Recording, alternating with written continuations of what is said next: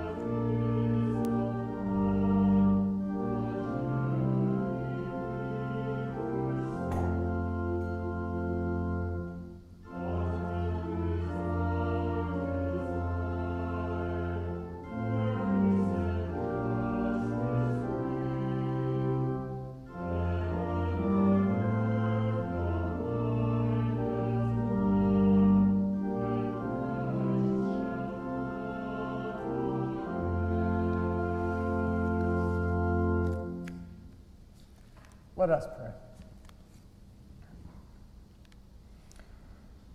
Stir up your power, Lord Christ, and come. By your merciful protection, alert us to the dangers of our sins and redeem us for your life of justice.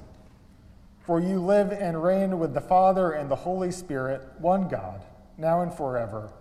Amen.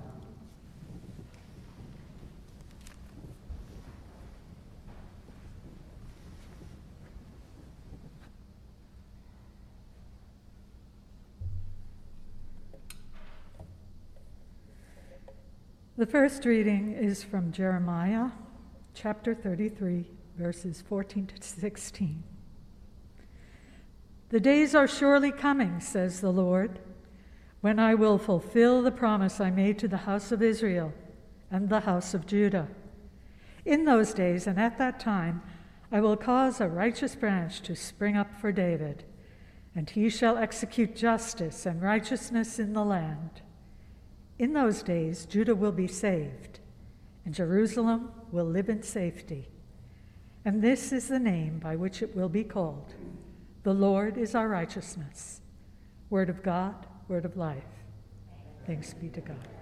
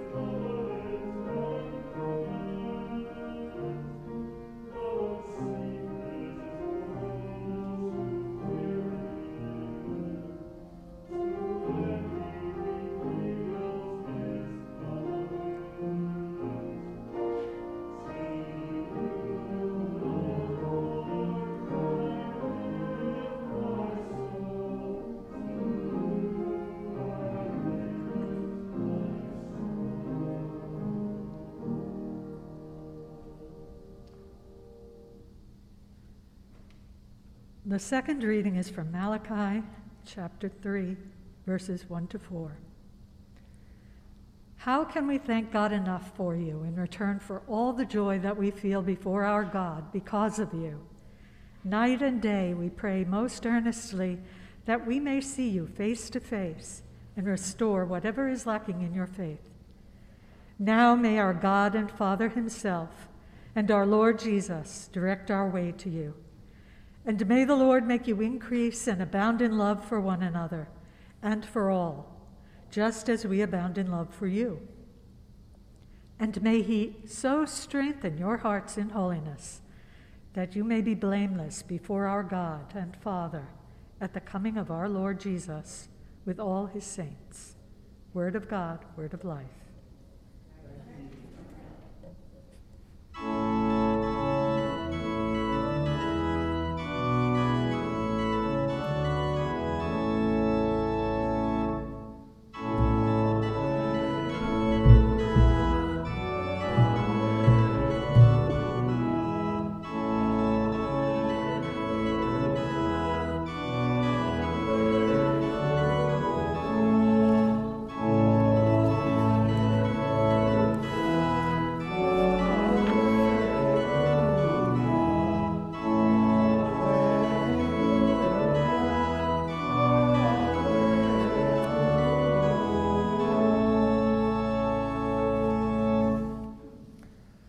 This is the Holy Gospel according to St. Luke.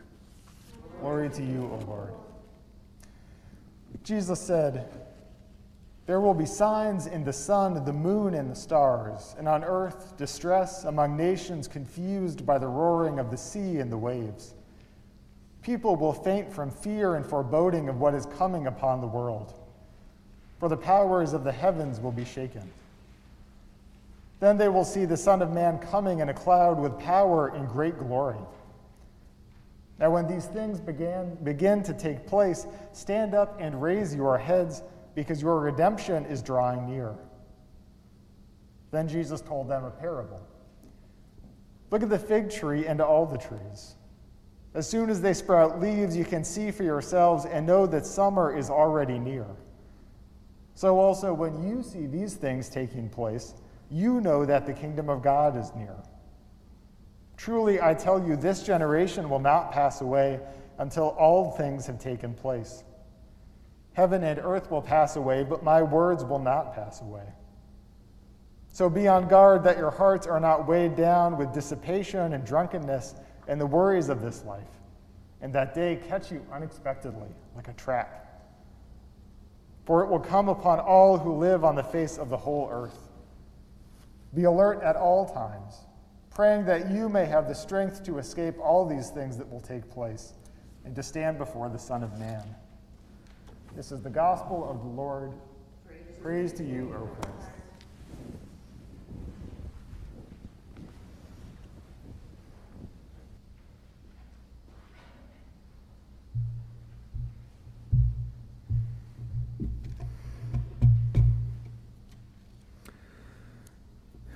About five or six years ago, Philippe Pelletier was contracted to set up a Christmas tree in downtown Montreal. Pelletier promised that this Christmas tree would be even taller than the one in Rockefeller Center. And that is exactly what he delivered. But what this tree possessed in height, it lacked in virtually every other desirable attribute.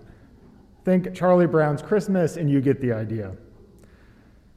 The New York Times described it as ungainly and unloved, while Canada's ever more polite CTV asked if maybe Montrealers could learn to love the tree. Pelletier, for his part, seemed befuddled by the whole ordeal. After all, it was taller than the one in Rockefeller Center. It's fitting that as we begin this season of trees, the taller the better, the readings for this week are focused on the stump of a tree. Tall trees might be signs of majesty and beauty and longevity. Think about all those references to the cedars of Lebanon in the Psalms. But the stump is infinitely more interesting. Anybody can see the beauty in a redwood or an oak that touches the sky, But it takes a special kind of person to find beauty in a stump. It takes a kind of person like Jeremiah. Now, you probably noticed that reading we heard from Jeremiah today doesn't really sound like Jeremiah at all.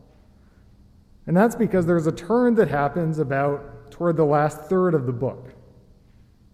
For most of the book of Jeremiah, Jeremiah is relentlessly condemning the Israelites for exploiting the poor and profiting off the marginalized.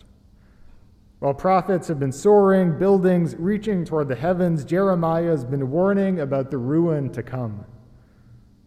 When the Israelites think that things are going well, the prophetic word is one of judgment. But now that ruin is coming closer. The armies of King Nebuchadnezzar are advancing on the city. The destruction of their homes and the deportation of their families is all but inevitable. And so the prophet turns. Not judgment, but hope.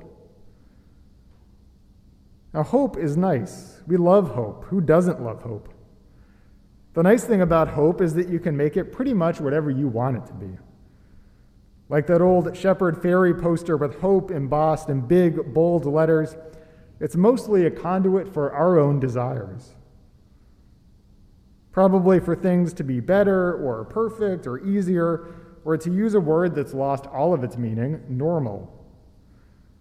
Look around this holiday season and you'll see the word hope plastered just about everywhere. But the hope that Jeremiah talks about is different. It's different in at least three ways. This is going to be a three point sermon today. For one, Jeremiah's hope begins with honesty. So often, our practice of hope is just a desire to look away from certain parts of the world, other people, and let's be honest, ourselves. We can be hopeful as long as we don't have to think too hard or pay attention too closely. But Jeremiah's hope actually talks about the world the way it is. Jeremiah doesn't say, well, maybe the Babylonians will change their mind and decide not to sack Jerusalem after all. Or maybe they'll get bored when they get here and we won't get deported and they'll let us keep our homes. Now, Jeremiah acknowledges the situation and what's going to happen. We're going to get run over, we're going to get sent into exile. If you've read Jerry Laurow's columns on the prophets in the newsletters, you know that the prophetic task, the prophetic word, always begins with what he would call reality, which is the same thing as honesty. We can't have hope for creation if we don't understand what's actually going on. This is captured well in this famous scene from Jeremiah. Some of you may remember this, where the armies are coming in, they're about to get to Jerusalem, and what does Jeremiah do? He buys a plot of land outside the city.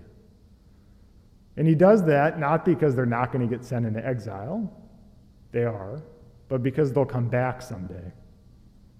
For Jeremiah, hope isn't a way of denying reality, it's a way of confronting it. Second, this hope that Jeremiah has comes from trust in God. Now, so often when we talk about hope, we're not exactly sure why we're supposed to be hopeful. When Starbucks or UPS puts hope on the side of their packaging, it's not wrong, it just really doesn't mean a whole lot. Hope has become, for many of us, another synonym for optimism. Things get better because they do. The arc of the universe bends toward justice on its own. Just sit back, wait it out, things will get better. But Jeremiah calls people to hope in God. And this sounds obvious. The prophet tells people to hope in God. What else are they going to say? But you have to remember these people think they've lost their covenant with God. Trusting God really isn't obvious or natural to them. Even though God could justifiably abandon the people, Jeremiah says that God won't. God will raise up a branch from the stump of this community and that branch is Christ, the tree of life. And third, Jeremiah's hope isn't just a way of spiritualizing our desires or a kind of catch all term for stuff that we happen to like. Jeremiah hopes for something. In particular, in this reading, he hopes for God's justice and righteousness. which in Hebrew is mispat tzedakah, which we would translate as something like social justice. It's more paternalistic than the way that we would use that word. But the point is that Jeremiah hopes for a world in which people are treated not according to the king or the social class structure or the markets, but according to the love of God. So the hope of Jeremiah isn't just a way of going back to the way things were before the Babylonians showed up, it's a hope for a better future based on God's intentions. So that's what hope is about honesty, God, and justice. If you think about this, it's past, present, future. We are honest about our past and our histories. We trust that God is acting in, for, and among us now. And we look for the future liberation of all God's people. So hope is all three. That's why Advent is a season when traditionally we focus on hope. Because Christ is the fullness, the realization of everything we hope for. In Jesus, God deals with our histories, our legacies, our traditions. Jesus comes into a particular world, a particular family, a particular time. He looks at the world the way it actually is. In Jesus, God acts for us. What does Jesus do? God forgives, God heals, God teaches, God frees us, God raises us from death. And in Jesus, God creates a new way of being a community that's formed not by greed, resentment, and exceptionalism, but by justice and righteousness. mispat tzedakah. There's at least one more thing we need to say about hope. So, technically, this is a four point sermon which is that hope is a practice. And so often when we talk about hope, we talk about hope as a reaction to the world around us, a feeling, or as a disposition that some people have and some people just don't. The vision of hope that Jeremiah gives us is different. Jeremiah says that whenever we try to understand the world around us more coherently, even if it doesn't bring good news to us, that that is actually an act of hope. When we listen to and create space for God, that is an act of hope, which means silence can be an act of hope. And when we imagine different ways of being community, of bringing God's justice and righteousness to earth, even if we don't have all the answers, we're engaging in a practice of hope. That practice isn't flashy, it's not attention grabbing, it doesn't win Nobel Prizes or get on the front page of the record, it doesn't look all that important. But Jeremiah tells us that's part of the point. That if you want to find a reason for hope, you shouldn't look at the majestic or the awe inspiring, but you should look at the stumps, the places where life seems cut off. Because it's in the places where life seems cut off that we find Christ among us. In the name of the Father, and of the Son, and of the Holy Spirit. Amen.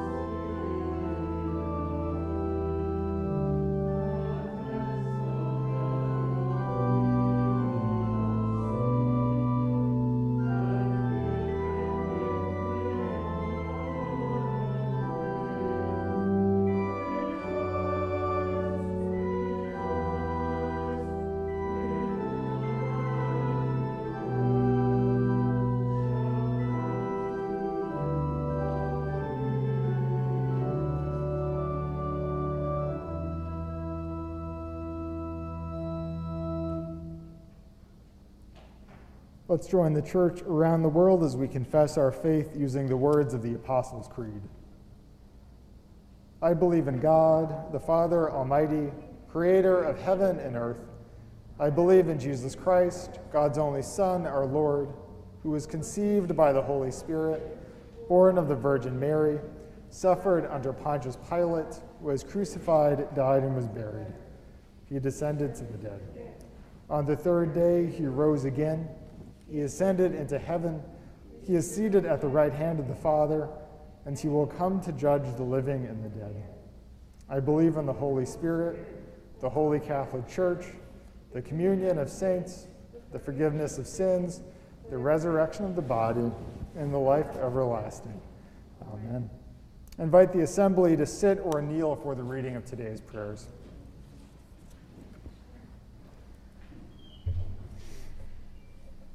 In this season of watching and waiting, let us pray for all people and places that yearn for God's presence.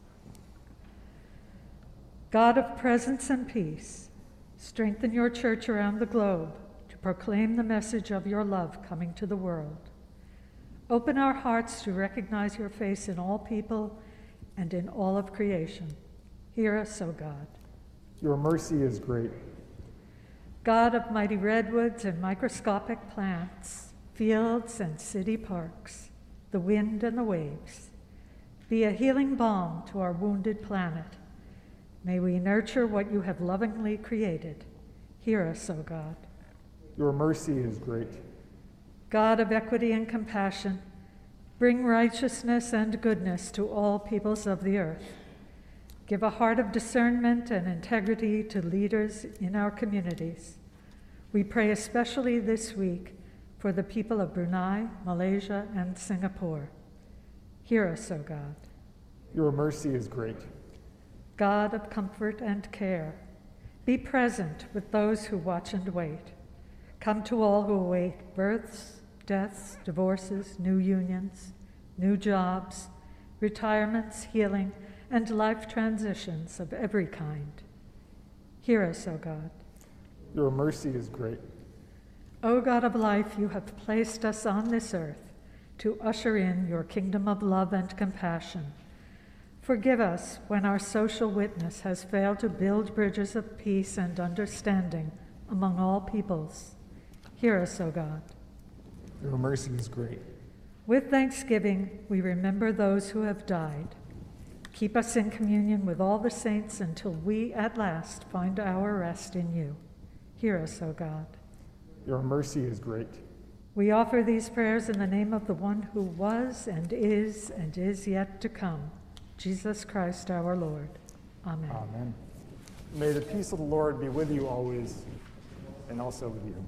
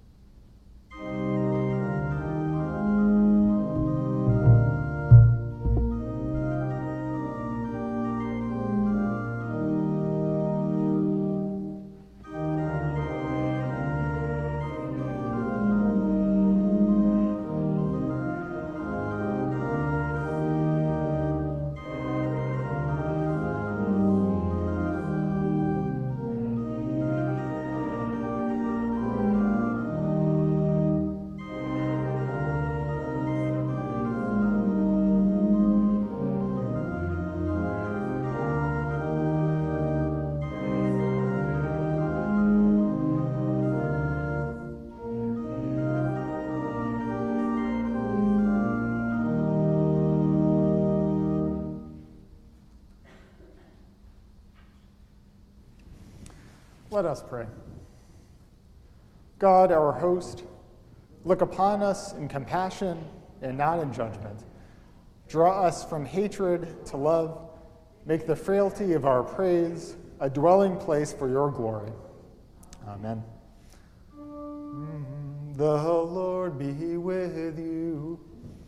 Mm-hmm. Lift up your hearts.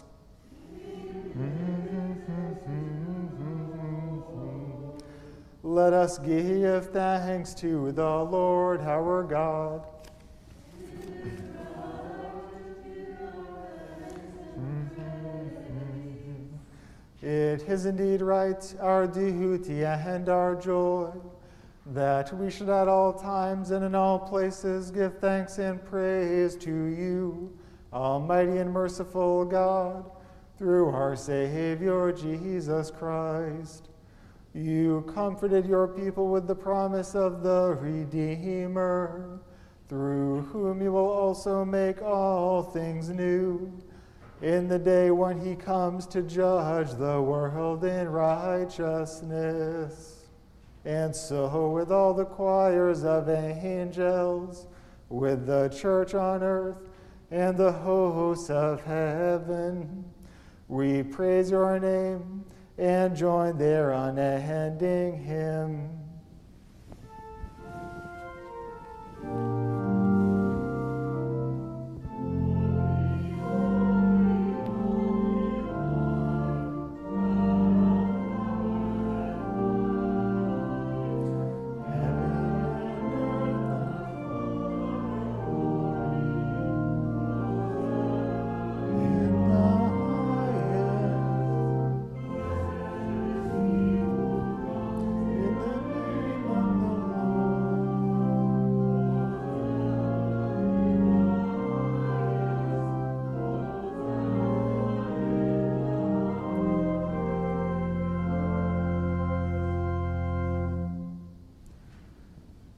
God, triune, how majestic is your name in all the earth. Over the eons, your merciful might evolved this home, a fragile tree of life. Here, by your wisdom, are both life and death, growth and decay, the nest and the hunt, sunshine and storm, darkness and light. O God, triune, you took on our flesh in Jesus, our healer. In Christ, you bring life from death. We remember his cross, we laud his resurrection. For broken like bread, he enlivens our body, and outpoured like wine, he fills the earth with goodness. We praise you for the heart of Christ, so filled with your love for this earth. And the night in which he was betrayed, our Lord Jesus took bread, gave thanks, broke it, and gave it to his disciples, saying, Take and eat. This is my body given for you. Do this for the remembrance of me.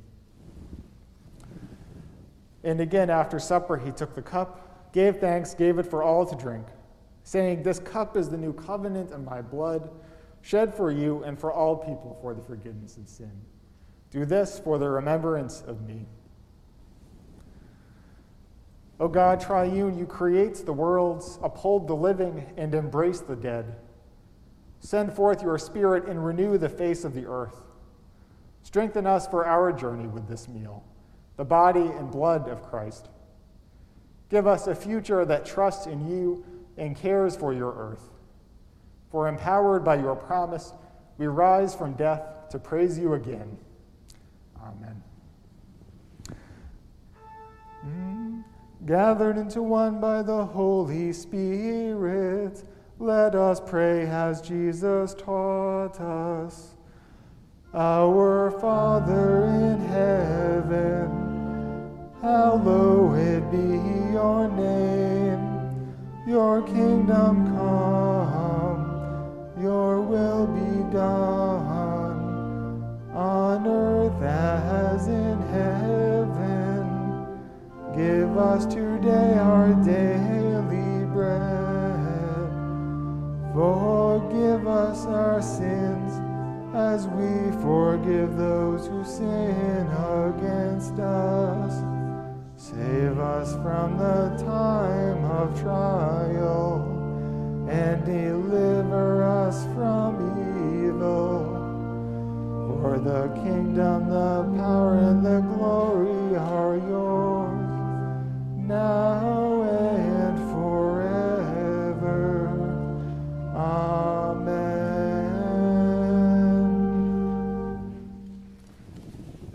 body of Christ given for you and the blood of Christ shed for you.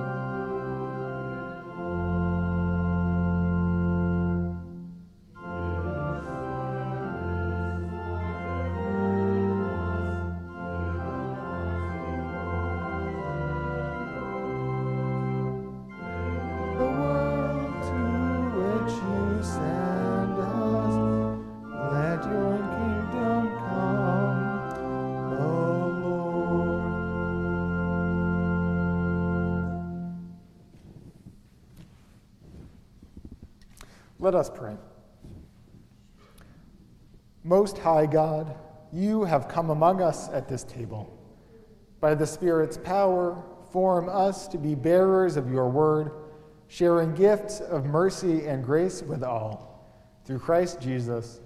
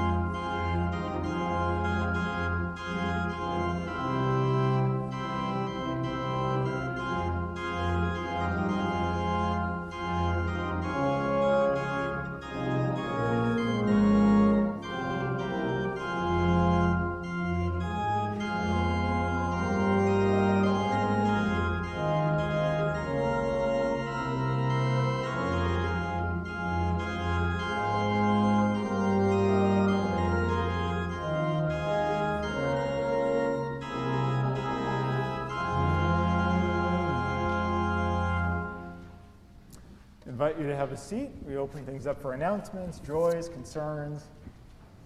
That's a great Advent hymn. The use of the second verse, darker midnight lies before us. We'll do that next week. We can have another homily that's about that. Uh, did anyone have anything they wanted to share? Yeah, okay. I have a few things I want to let you know. Uh, thank you to everyone who did Interfaith Thanksgiving last weekend. I know we had some people there. I hope you had fun. You probably went home with a pie, so or you didn't, Caroline. So No, we didn't have no. pie. Oh, you Although didn't. Okay. did have, Oh, they okay. they, they did imbibe. yeah. Okay, so they came out okay. That's Larry good. cut the first piece. Oh, he did? Okay, okay, good.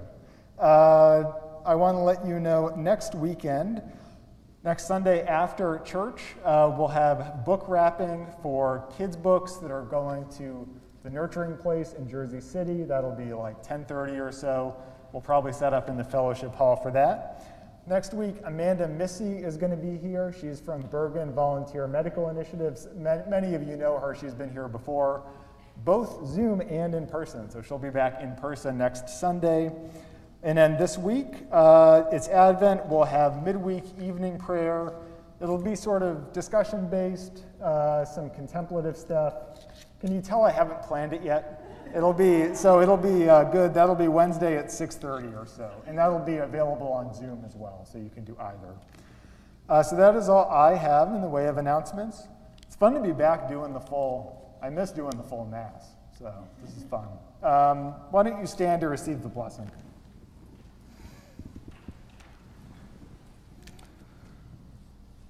Now is the time to wake out of sleep, for our salvation is nearer than when we first believed. May Almighty God, the Father, the Son, and the Holy Spirit bless you now and forever. Amen. Go in peace and practice hope. Thanks be to God.